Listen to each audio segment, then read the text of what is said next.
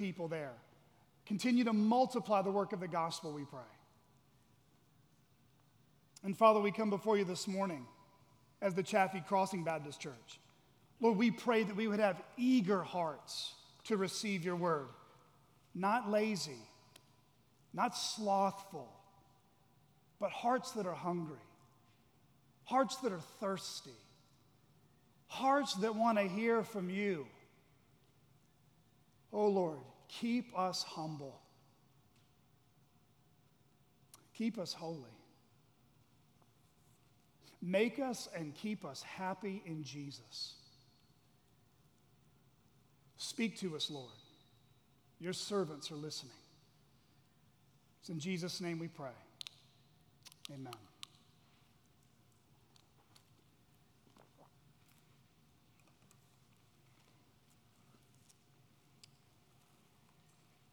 Delight yourself in the Lord, and he will give you the desires of your heart. Delight yourself in the Lord, and he will give you the desires of your heart. Let's have a little classroom participation, shall we?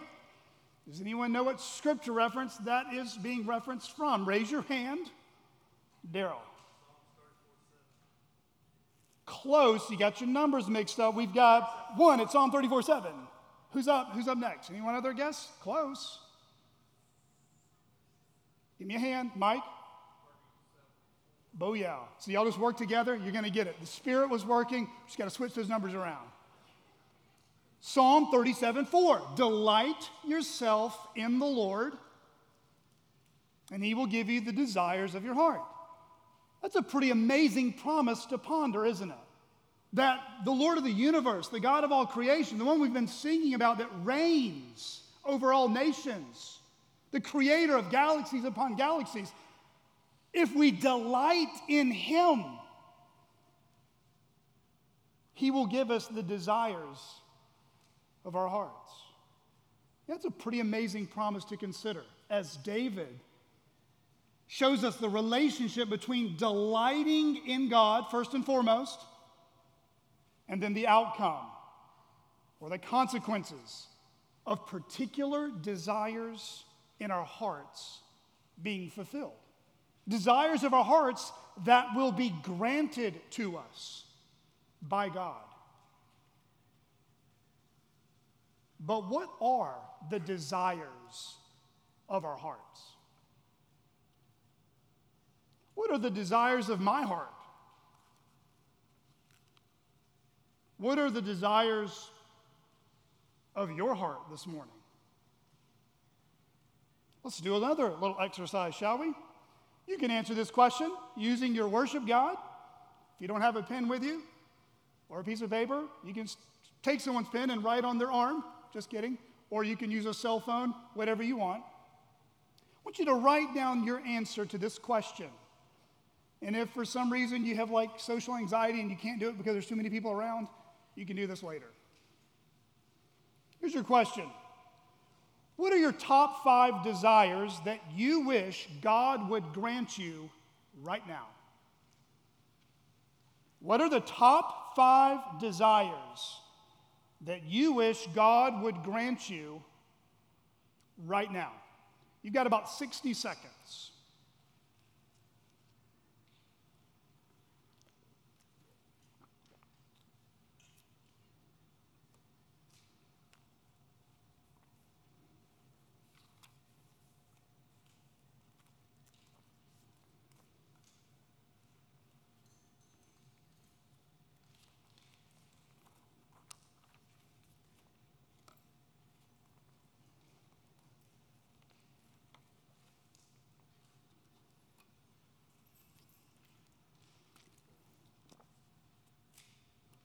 All right?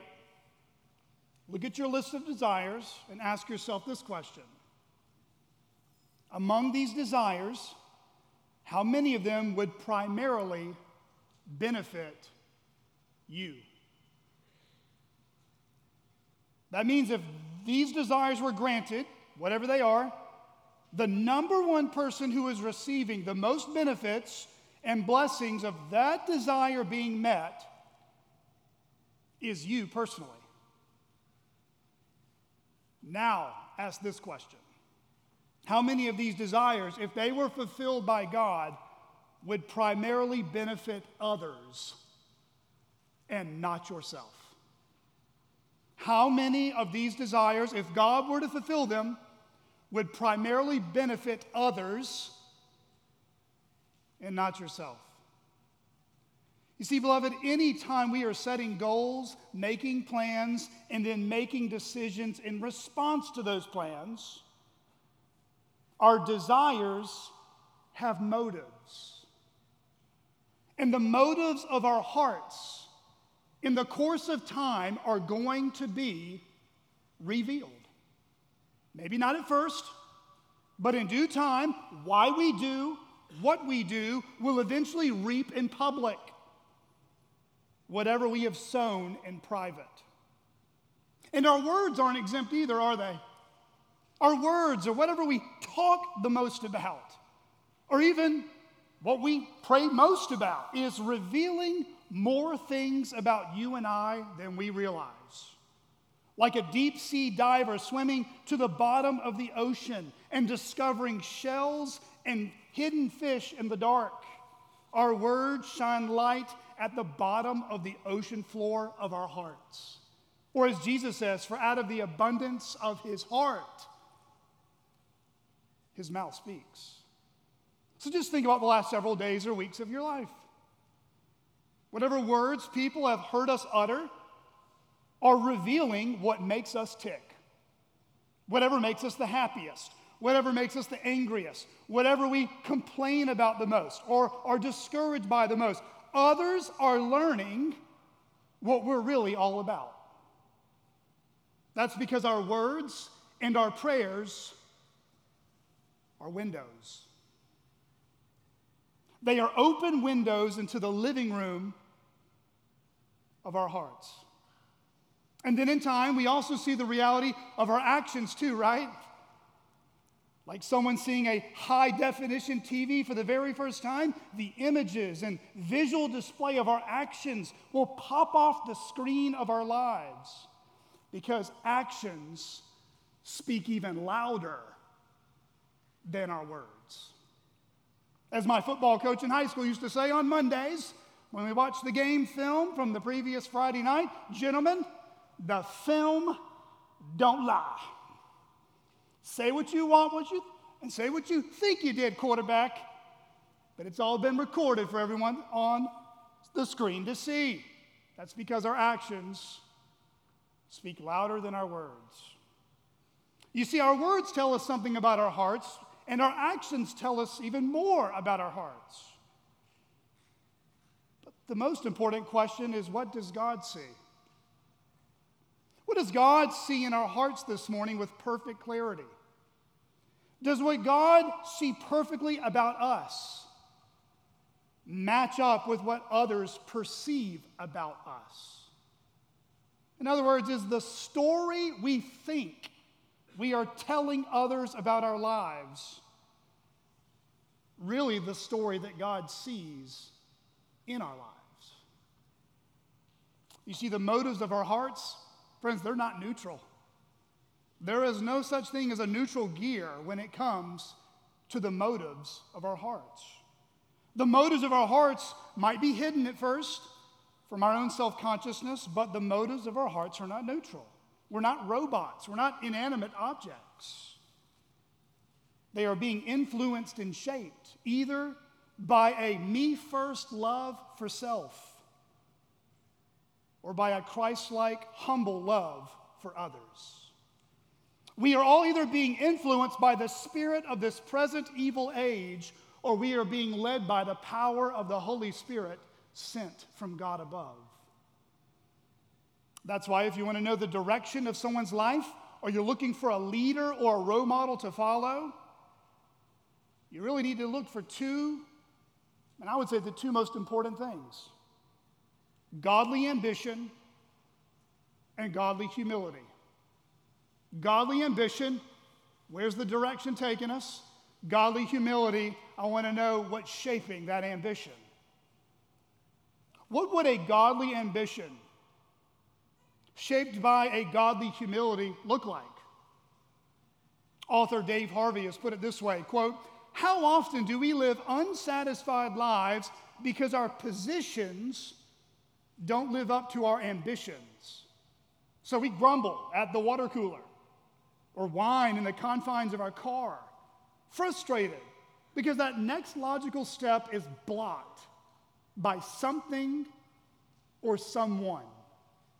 One great measure of our humility is whether we can be ambitious for someone else's agenda. Not just tolerate and accommodate the goals of those over us, but adopt their vision, promote and pursue their dreams. Our willingness to make others a success is a great measure of the purity of our ambitions. Isn't that exactly what the Apostle Paul said to the Philippians? Philippians 2, verse 3 do nothing from selfish ambition or conceit, but in humility count others more significant than yourselves? Beloved, if ambition is the pursuit of what we love, if ambition is the chase of what we value and treasure, then we should all ask ourselves this question Are the top five desires of my life that hopefully you wrote down, are they focused primarily and exclusively on myself? On me getting mine, even at the expense of others? Or those five desires, those five ambitions focused on things that God loves, what God desires? And ultimately, when others see our life, do they see someone worth following? because your ambitions are being shaped by godly humility. Delight yourself in the Lord, and He will give you the desires of your heart. This morning, we pick back up in our current sermon series in the Old Testament book of Nehemiah. So, if you have a copy of God's Word, please open your Bibles to Nehemiah chapter 1. If you're using one of the chair Bibles provided, you can find that on page 226. And as you're turning there, if you do have your worship guide still with you, turn over to page 8 really quick. If you weren't here last week, just to give you a little added bonus for coming today, you've got something you can take home with you. On page 8, there's a chart of a timeline. So if you've ever been super intimidated by your Old Testament because it's massive, lots of history, lots of proper names, kind of get lost in the weeds. Uh, this timeline will give you a helpful guide if you're studying your Old Testament on where you're at in redemptive history. So this morning we're in Nehemiah, which is on the far right. On the far right, it's a, it's a book that basically covers 12 years in history from about 445 BC to 433 BC. So if you weren't here last week and you want to get a lot more background about how we got from like basically a long time ago to Nehemiah, well, you'll be able to listen to that on the podcast this week. Uh, anyway, you can rip that out of your worship guide, put it in your Bible, and use it as a study help when you're in the Old Testament. But here's a summary of what we covered last week. Last week, we began our study in Nehemiah chapter 1. And we learned that after 70 years of captivity, God had been faithful to his promise to bring back his exiled people from Babylon, which is really modern day Iraq, to Jerusalem, which is about approximately 500 miles away. To bring them back to that special place where God would make his power and his presence, his name, his reputation most famously and uniquely known. And once they arrived, they had a mission from God to fulfill.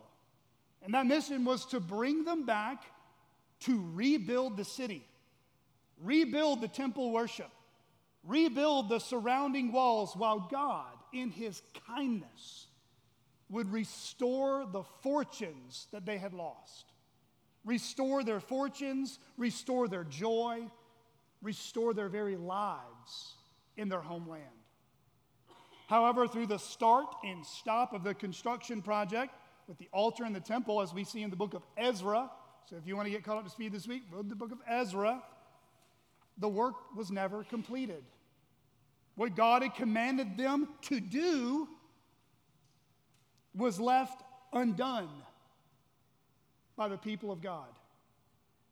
The enemies of God put fear into the people, oppressing them, even slandering them, causing them to stop the initial sparks of revival and reformation.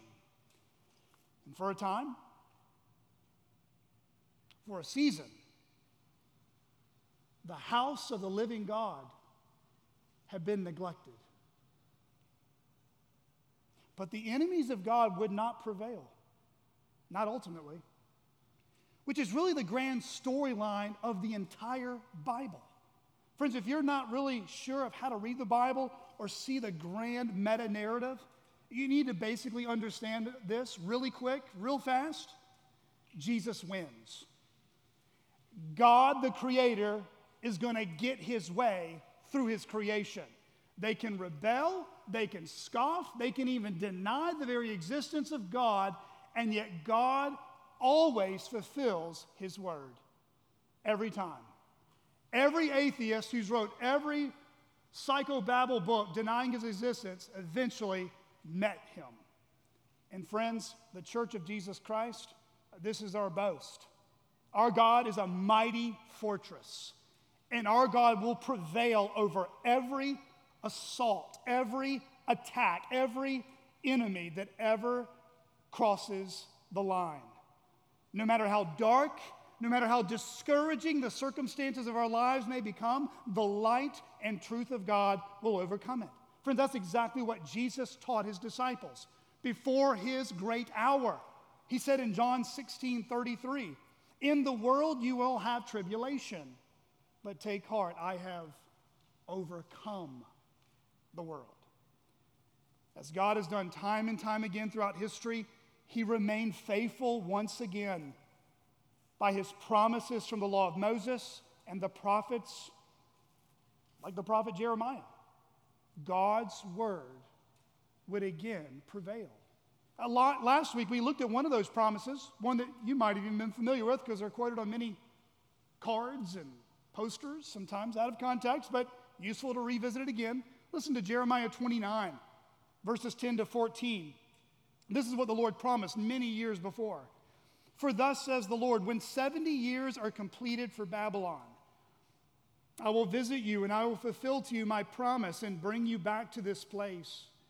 For I know the plans I have for you, declares the Lord plans for welfare and not for evil, to give you a future and a hope. Then you will call upon me and come and pray to me, and I will hear you. You will seek me and find me when you seek me with all your heart. I will be found by you, declares the Lord, and I will restore your fortunes and gather you from all the nations and all the places where I've driven you, declares the Lord. And I will bring you back to the place from which I sent you into exile. So, really, we have to ask the question did that promise get fulfilled? Did the people of God have their fortunes restored? Had they been gathered from all nations in all the places the Lord had driven them and bring them back to Jerusalem? had the promise of Jeremiah 29 been fulfilled? Well, yes and no. Thousands of Jews were exiled and returned back to the land, but as we learned last week, the city was still broken, in ruins. The walls that surrounded the city were broken and in ruins. And friends, the people who lived there, the remnant, their lives were broken and in need of revival. But at just the right time, God raised up a new leader, as he always does in every generation, to bring about a resurgence in seeing the walls around the city and the temple rebuilt, which in time would cause a resurgence, a revival into the spiritual lives of his people. Nehemiah 2 is our primary focus this morning. But because Nehemiah 1 and 2 really kind of go together, I'm going to read all of Nehemiah 1 and 2 together and pick up where we left off. Please follow with me, starting in Nehemiah chapter 1, verse 1.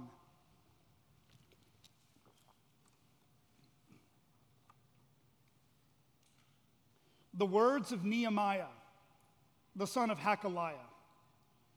Now it happened in the month of Kislev, in the 20th year, as I was in Susa, the citadel, that Hanani, one of my brothers, came with certain men from Judah. And I asked them concerning the Jews who escaped, who had survived the exile, and concerning Jerusalem. And they said to me, The remnant there in the province, who had survived the exile, is in great trouble and shame. The wall of Jerusalem is broken down, and its gates are destroyed by fire. As soon as I heard these words, I sat down and wept and mourned for days. And I continued fasting and praying before the God of heaven. And I said, O Lord God of heaven, the great and awesome God who keeps covenant and steadfast love with those who love him and keep his commandments, let your ear be attentive and your eyes open to hear the prayer of your servant that I now pray before you day and night for the people of Israel, your servants, confessing the sins of the people of Israel, which we have sinned against you. Even I and my father's house have sinned. We have acted very corruptly against you and have not kept the commandments, the statutes, and the rules that you commanded your servant Moses. Remember the word that you commanded your servant Moses, saying, If you are unfaithful, I will scatter you among the peoples. But if you return to me and keep my commandments and do them, though you're outcast or in the uttermost parts of heaven, from there I will gather them and bring them to the place that I have chosen to make my name dwell there. They are your servants and your people, whom you have redeemed by your great power and by your strong hand. O Lord, let your ear be attentive to the prayer of your servant and to the prayer of your servants who delight to fear your name, and give success to your servant today, and grant him mercy in the sight of this man. Now I was cupbearer to the king. In the month of Nisan, in the 20th year of King Artaxerxes, when wine was before him, I took up the wine and gave it to the king. Now I had not been sad in his presence. And the king said to me, Why is your face sad, seeing you are not sick? This is nothing but sadness of the heart. Then I was very much afraid. I said to the king, Let the king live forever. Why should not my face be sad when the city, the place of my father's graves, lies in ruins and its gates have been destroyed by fire? Then the king said to me, What are you requesting? So I prayed to the God of heaven. And I said to the king, If it pleases the king, and if your servant has found favor in your sight, that you send me to Judah, to the city of my father's graves, that I may rebuild it. And the king said to me, the queen sitting beside him, How long will you be gone? And when will you return? So it pleased the king to send me when I had given him a time. And I said to the king, If it pleases the king, let letters be given to me to the governors of the province beyond the river, that they may let me pass through until I come to Judah. And a letter to Asaph, the keeper of the king's forest, that he may give me timber to make beams for the gates of the fortress of the temple, and for the wall of the city, and for the house that I shall occupy. And the king granted me what I asked, for the good hand of my God was upon me Then I came to the governors of the province beyond the river and gave them the king's letters. Now the king had sent with me officers of the army and horsemen. But when Sanballat, the Horonite, and Tobiah the Ammonite servant heard this, it displeased them greatly that someone had come to seek the welfare of the people of Israel. So I went to Jerusalem and was there three days.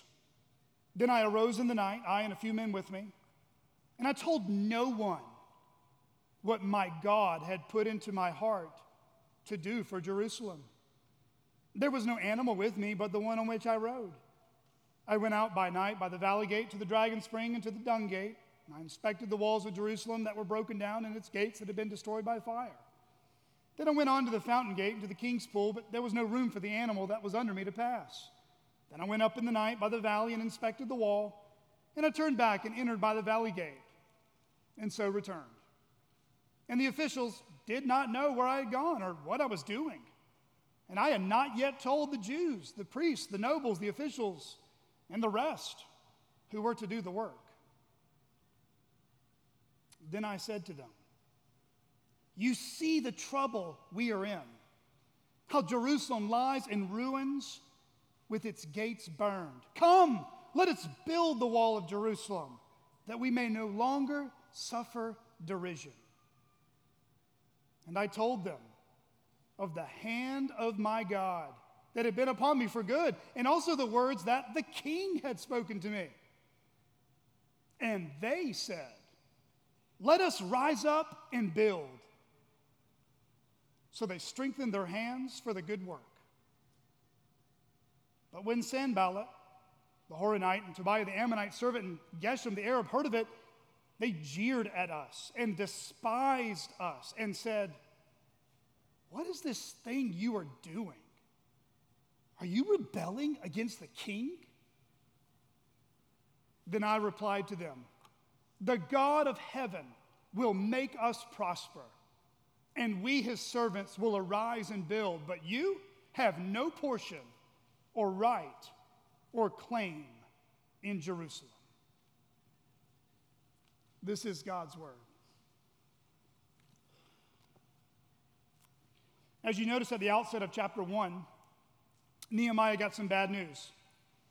The city of his ancestors, the, the same city of which God had led his people through the wilderness from the Exodus to, the city that many generations previously had hallowed as the land of promise was now a desolate land.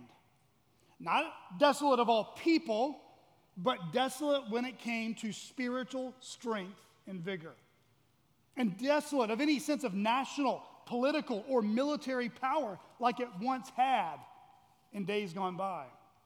A land where God was their God, and they were in sweet communion with Him as His beloved people.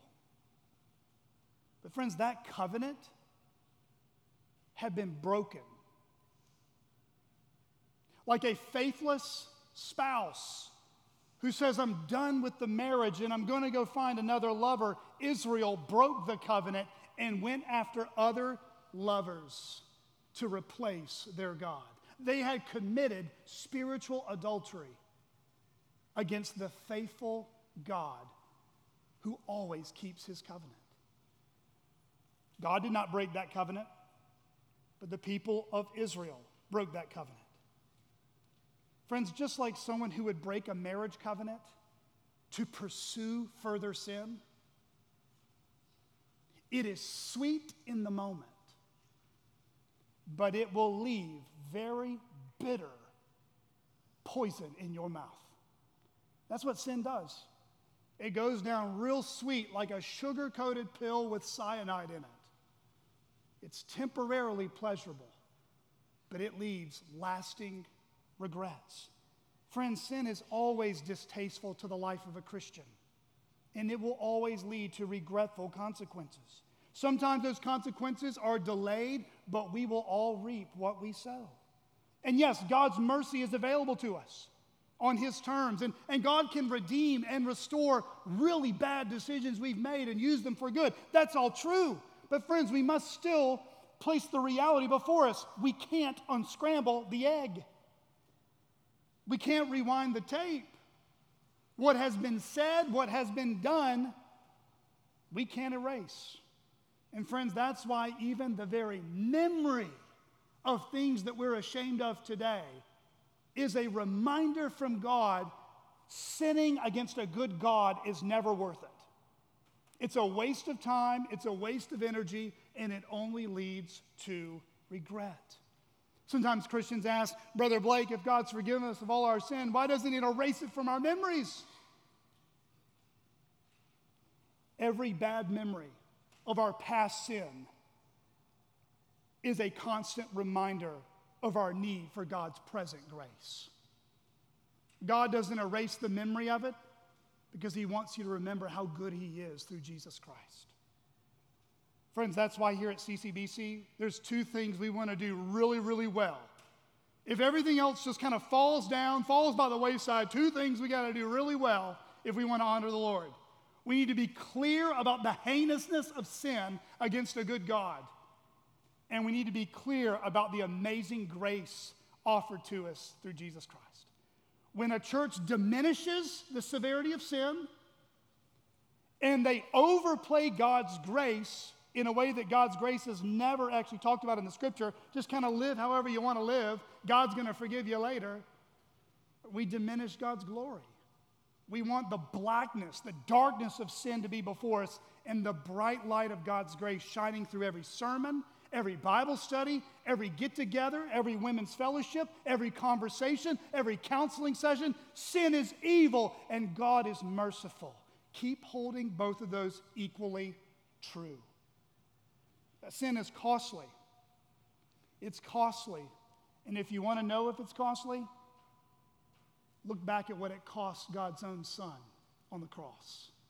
If you want to know how bad sin is, you want to know how holy God is, you want to know how evil we are, look at what it cost to forgive us of our sins the death of the perfect and precious Son of God. He died on a cross, a shameful death, for sins he did not commit. What a Savior. What an amazing Christ we have. And for the people of Judah, this present remaining remnant was a reminder. It was a reminder of the exile, which was a result of their past sin. Maybe sin committed in their parents' or grandparents' lives. But the reality of an exile reminded Nehemiah and his buddies that sinning against God is never worth it. So Nehemiah had his hands full, didn't he? After all, he was just one man living hundreds. He was in Susa, the citadel, approximately 800 miles away from Jerusalem. He's one guy. This is a whole remnant of a nation in shambles. And Nehemiah, he didn't go looking for this either. Nehemiah didn't sign up to, to receive the e newsletter of bad news. He didn't download the app saying, Give me the worst problems life can give me, God. You know, the five desires put on your worship guide.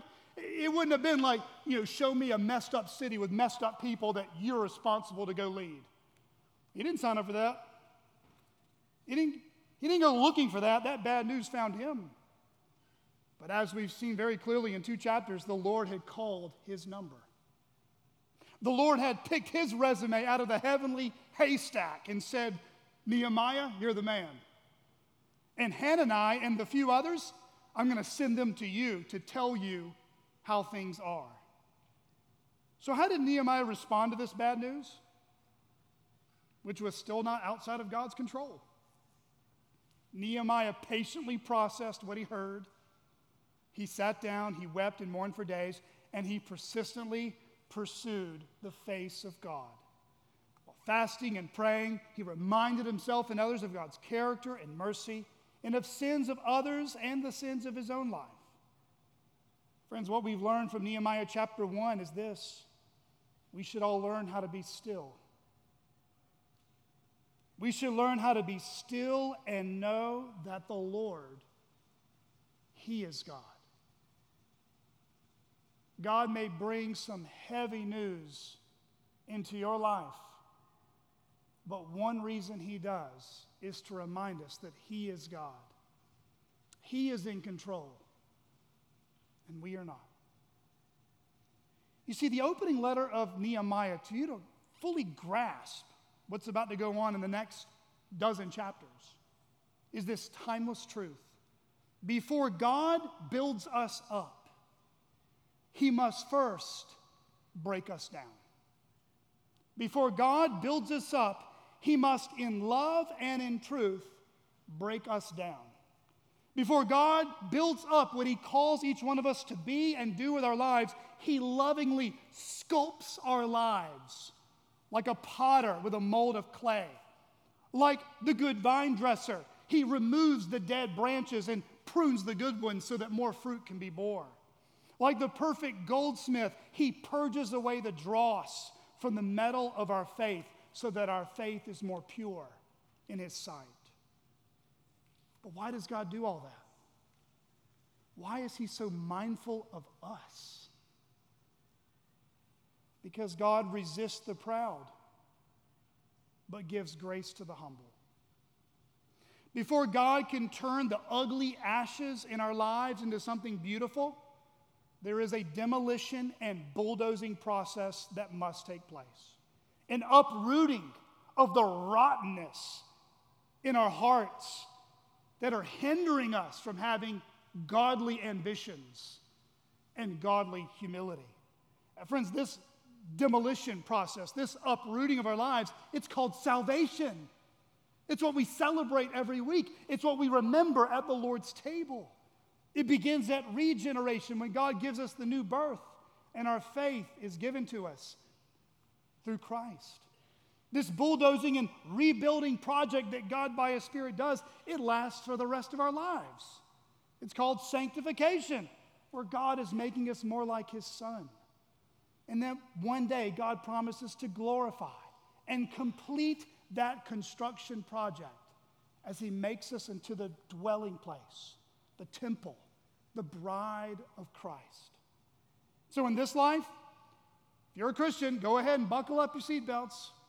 I don't want to like have you have any surprises in your life. It's not always going to be rose-colored glasses and smooth sailing and everything's just going to work out. The Lord's got to break down.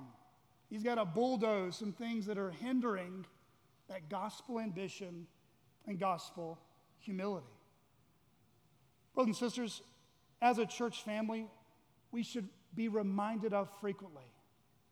More than a nice building, more than a nice steeple, more than nice pillars and big church signs and big church budgets and finely manicured lawns. What God cares most about in a church are the people's hearts before Him.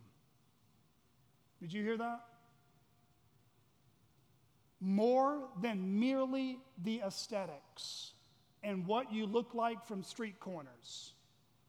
Might catch the eye of visitors, might catch the eye of church hoppers, but you know what God cares about the most?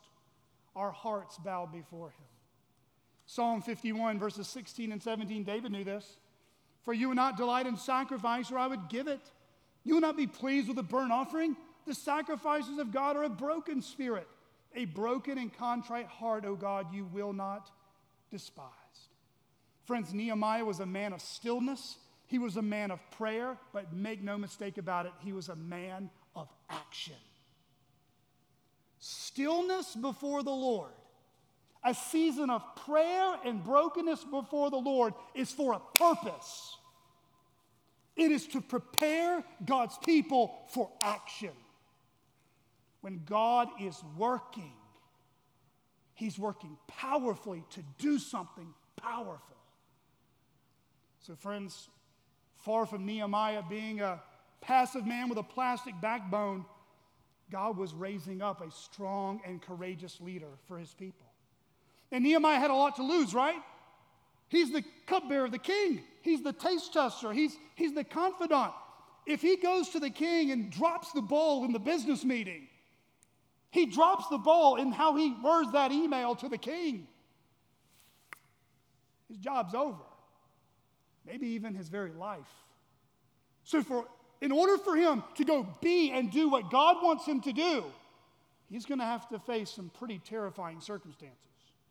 unless God turns the heart of a king that did not love God in favor to him, this could be the end of his life. So, what do we learn about Nehemiah's words and Nehemiah's actions? What do we learn about God's power and his ability to accomplish the humanly impossible? If you're taking notes, these are the points that basically give an outline for the rest of the sermon. Number one, two points. When God's good hand is guiding our prayers, God's yes to our request become abundantly clear. When God's good hand is guiding our prayers, God's yes to our request become abundantly clear. And then number 2, when God's good hand blesses our plans, we should humbly and enthusiastically inform others of what God has done. When God's good hand blesses our plans, we should humbly and enthusiastically inform others of what God has done. Let's look at that first point together of God's good hand guiding our prayers. God's yes to our requests become abundantly clear. You'll notice there in the very first verse in chapter 2, look with me now in Nehemiah chapter 2, that we have another timestamp in Nehemiah's life. It says that in the course of action that Nehemiah took, it began in the month of Nisan. In the 20th year of King Artaxerxes, when wine was before him, I took up the wine and gave it to the king. Uh, when is the month of Nisan? Well, it's, it's equivalent to our mid March to mid April, kind of the beginning of springtime for us. And why is that significant? Why is this brief time stamp that we probably all looked over in our quiet times, why is it even mentioned? Well, in part, it tells us how long Nehemiah had labored in prayer, how long he had bowed before God before he stood before a king. You see, in Nehemiah 1, verse 1, look over briefly, the story begins and picks up in the month of Kislev, which is the, the equivalent of our mid November to mid December. Friends, you know what that means? From chapter 1 to chapter 2, this prayer, this pouring out, this brokenness didn't happen in one night. It didn't happen in one weekend. It didn't happen in one week. Four months from the time the worst news Nehemiah could hear rung in his ears to the time God had prepared his heart for action. That means that this season of stillness, grieving, fasting, praying in the secret place took up a third of a year. A third of the year, friends. Notice how different this is than many of us. Was not occupied with manipulating people to get your way, not with cold shouldering people to get your way, not nagging and using passive aggressive comments to get your way not venting on the internet, text messages, blog posts, emails, or trying to politically gain a following to suit your agenda. No, a third of a year was taken up by one man who simply sought the Lord. Have you ever done that? Have you ever spent a third of your year broken, fasting, praying, and seeking in the secret place before you made your need to a mere fallible man that you work under, who you serve. You see, praying to the Lord, Nehemiah was searching his heart, asking that the Lord would search even the faithless people of God's hearts. Friends, this is a wonderful lesson here, just in this four month kind of timestamp. Before we make our request known to men, we must learn to make our requests known to God. As the people of God, we must first make our request known to God, not to men. We should speak to and listen to God before we speak to and listen to men. This is how God is shaping us. This is how God's giving us new desires and new ambitions. And get this, friends, as we are praying for God to change us, guess what else He's doing? He's changing the hearts of others. in Nehemiah's story, he's changing the heart of a king. You ever had something heavy on your heart? You wanted to share it with others, but you didn't know how to go about it? You didn't know when to share it? It could have been a burden for a certain cause or job or ministry that may require you moving away. But you were nervous about how your friends or your family or even your boss at work would react. I remember in spring of 2015, through a long season of prayer and brokenness that I never want to relive in that situation again. I applied for the pastoral internship program in Washington, D.C. Money was pretty thin. Julie and I had spent many nights crying, weeping, and trying to figure out where the Lord wanted us. The part that made me nervous was what would I share with my parents if my request were made known? If my requests were granted. Well, in God's providence, I got accepted. And then I came home and I told Julie, hey, sweetheart, after praying and thinking about this, I think we're supposed to sell the house and we're not coming back to Georgia. We're going to leave it all family, business, what we've always known.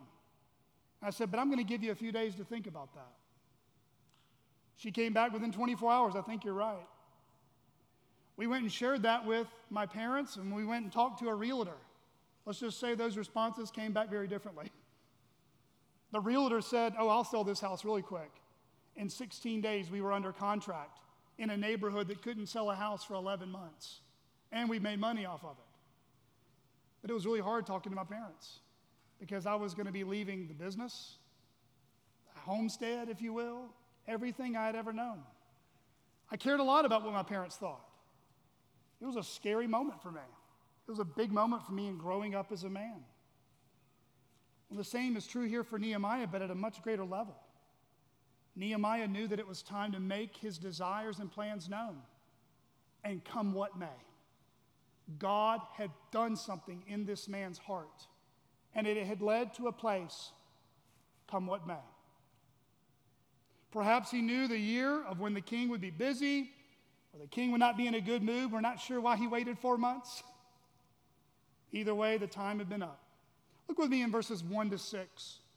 1 to 6. Now I had not been sad in his presence, and the king said to me, Why is your face sad, seeing that you are not sick? This is nothing but sadness of the heart. Then, then I was very much afraid. I said to the king, Let the king live forever. Why should not my face be sad when the city, the place of my father's grave, lies in ruins, and its gates have been destroyed by fire? Then the king said to me, What are you requesting? So I prayed to the God of heaven. And I said to the king, If it pleases the king, and if your servant has found favor in your sight, that you send me to Judah, and to the city of my father's graves, that I may rebuild it. And the king said to me, the queen sitting beside him, How long will you be gone?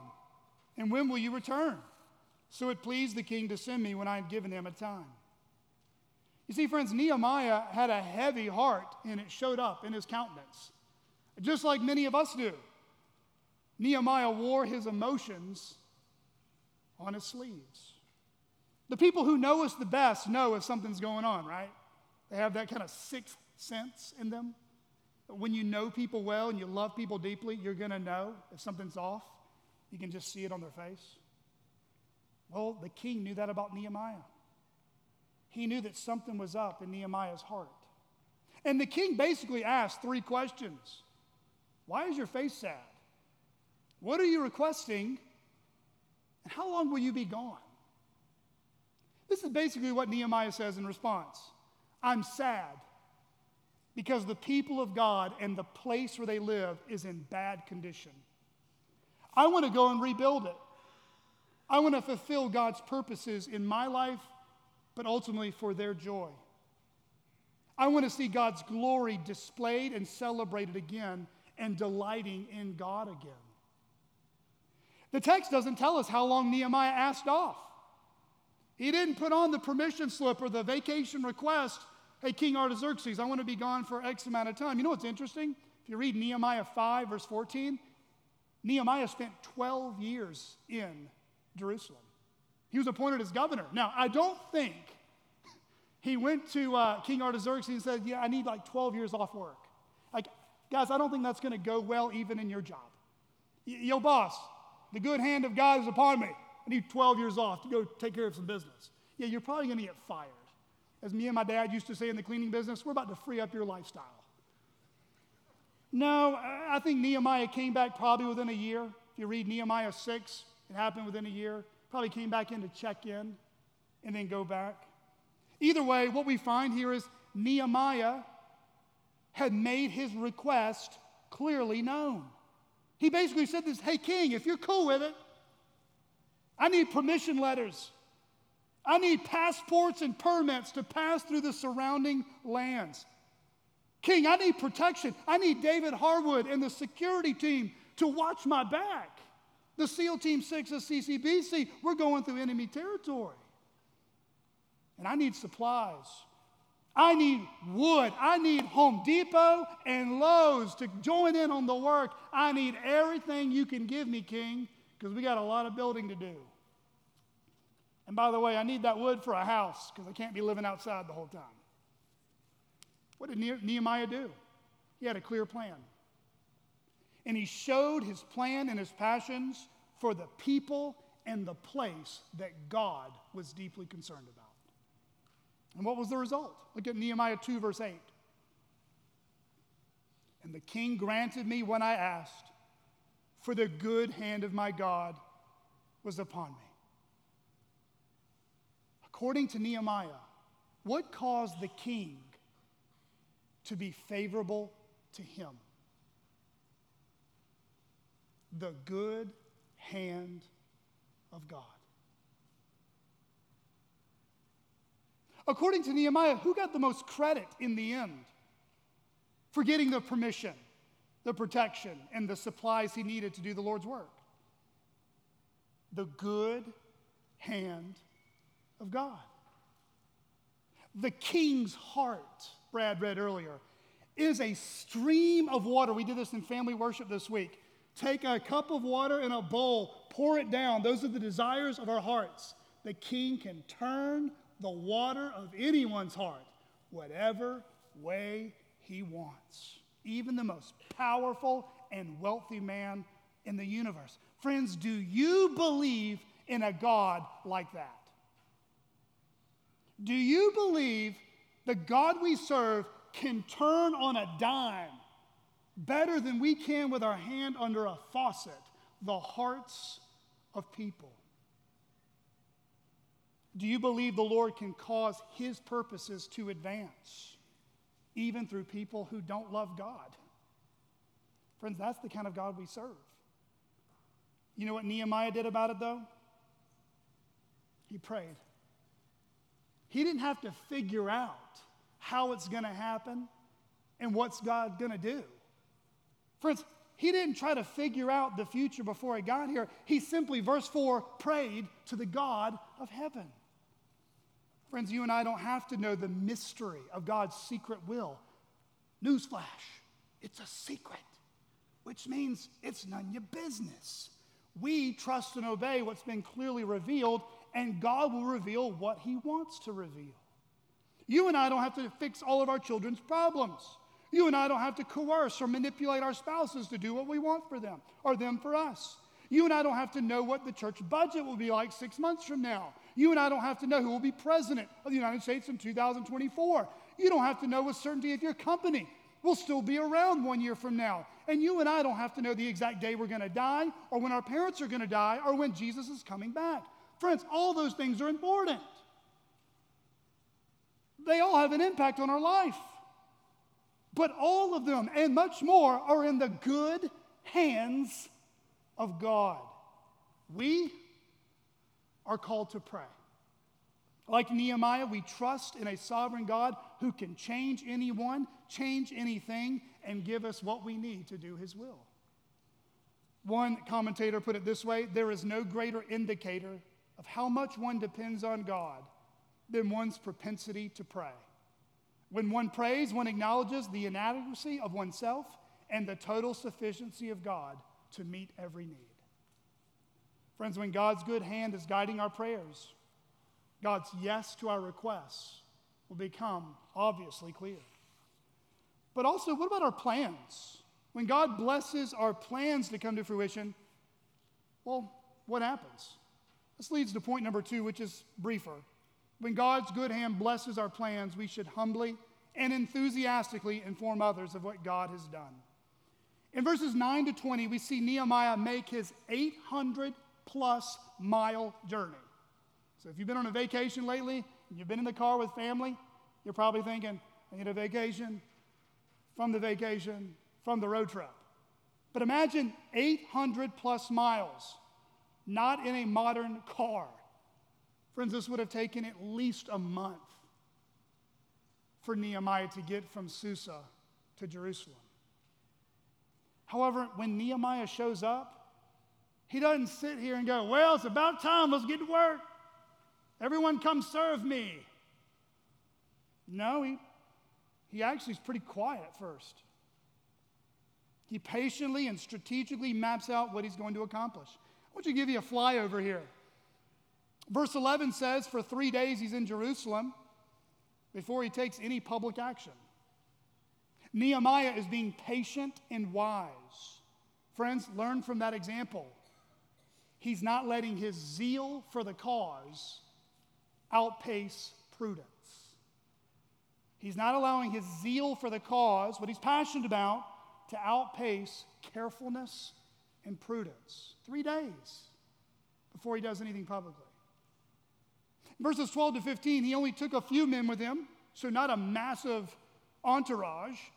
And they went kind of night scoping. They inspected the walls in the night when everyone was sleeping. In that sense, Nehemiah embodies what all good leadership will do. They begin to identify the problem and then provide direction in how to solve the problem.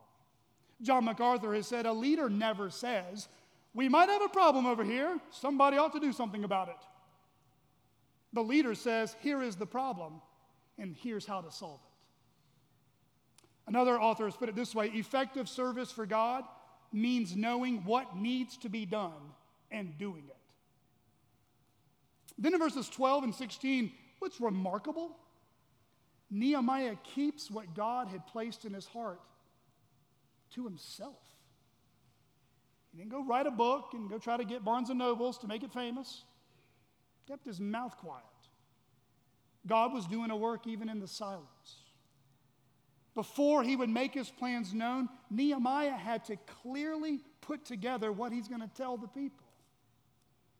Good leadership allows clear convictions and take sh- to take shape before making it known to others. Matthew Henry once said, Good work is likely to be well done when it is first well considered. Proverbs 24 27 could be helpful to many of us as we consider to make big decisions in our next to do list. Proverbs 24 27 prepare your work outside, get everything ready for yourself in the field, and after that, build your house. And then starting in verse 17, Nehemiah rises to the occasion. He gathers the troops, he gathers the congregation, so to speak. He gets the team in a huddle. Notice what happens. Look at verse 17.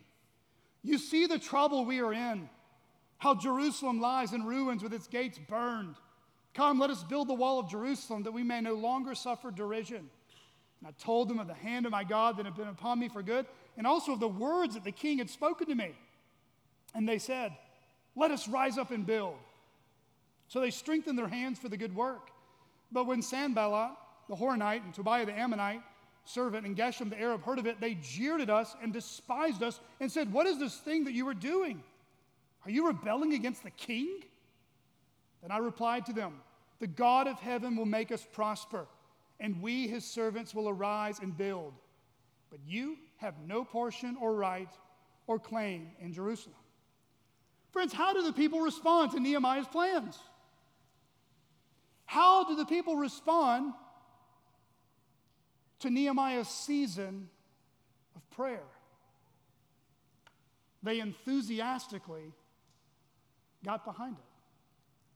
They strengthened their hands for the good work. Nehemiah said, I'm not a one man show. I can't rebuild this whole thing by myself.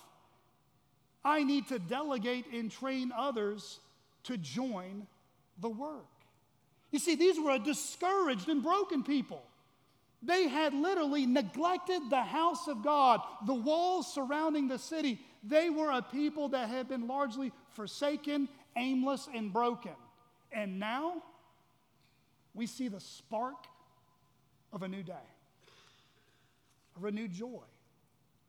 They had heard the prayers and plans of Nehemiah. They had heard about how God had turned the heart of a king.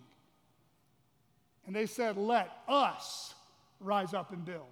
Friends, if you're a leader in any capacity in home or the workplace, or in any relationship or discipling friendships, one of the ways you know you're an effective leader is that you can persuade people to buy in to what you're leading them to do. Be praying that you have godly ambitions you're leading people towards. So, friends, whether we are stay at home moms or pastors, whether we are retired, whether we are a full time worker somewhere under an employer, friends, we have to make plans, we have to pray, but at the end of the day, God's in control of it all. He can be trusted. Friends, if you're here today and you're wondering, why should I even care about God's good hand in my life? If you're not a Christian and you've ever wondered, is God's hand, His power, worth trusting? Well, friends, over 2,000 years ago, two hands were pierced for the transgressions, the sins of sinners like you and me. The hands of the Son of God, Jesus Christ. Through the sinful choices that men made, God had orchestrated and sovereignly worked out a plan to rescue sinners to himself. Friends, the worst day that human history ever saw, way worse than Jerusalem being exiled, was the day that the Son of God hung on Calvary for us. But three days later, the best day in human history occurred. God raised him from the dead, declaring victory over our enemy and sin and death. Friends, if you want to understand and taste and experience the good hand of God, it begins by looking at the two hands that were pierced for you. If you wonder if God has good plans for your life, look back at the cross and the empty tomb. That's the best gift God could ever give you for your good. Trust in Jesus Christ. Turn from your sins, and you will be saved through faith. Members of CCBC, we should read Nehemiah 2 and be emboldened in our prayer life. When God doesn't grant the request exactly how we want it, or when we want it, we should ask the Lord to renew our minds, to renew our hearts. Because when God says no or not now, it might be God saying, Keep seeking me. I'm going to give you new desires. Keep seeking me. I'm going to give you new desires. James says, You receive not because you ask not. And when you ask, you ask it to spend it on your own passions. Friends, sometimes that waiting period in prayer is God purging selfish desires from us. You see, Nehemiah here is giving off what we've come to understand about Jesus Christ. Not perfectly, but it's the aroma. Nehemiah was broken in grief over the sins of God's people, and it led him to pray. Jesus agonized in the Garden of Gethsemane as he trembled before his approaching hour of drinking down the cup of God's wrath for the sins of his people. Nehemiah prayed to God to show him favor in turning the king's heart towards him. Jesus prayed to his heavenly Father that God would keep his children from the evil one. Jesus endured the cross, which was far greater than an 800 mile journey from Susa to Jerusalem. Nehemiah took initiative. He laid out his plans. Jesus took initiative and gave up his life. Nehemiah faced this first sign of pushback from enemies. We'll look at more in chapter 4 and chapter 6. And Jesus faced Satan himself and overcame, defanging his grip so that we might overcome him as well. You see, Nehemiah left the comfort and high status of a cupbearer for the good and welfare of others. Do you realize that? Nehemiah did not have much to gain. He had everything to lose, everything to risk his own neck from the king, his job in the future, status, comfort, all put on the line for the welfare of God's people. A particular people in a particular place, God was leading him. Friends, that's exactly what Jesus Christ did for us on a greater scale. He left heaven and came to earth. The king became a servant. He came for our greatest good and died in our place that we in turn might follow that kind of Savior, that kind of leader. That we actually put other people's desires before our own, other people's ambitions before our own. When God's good hand is guiding our prayers and plans, He provides what we need to do His will. Delight yourself in the Lord. And like Nehemiah, we see He will give you the desires of your heart. Let's pray.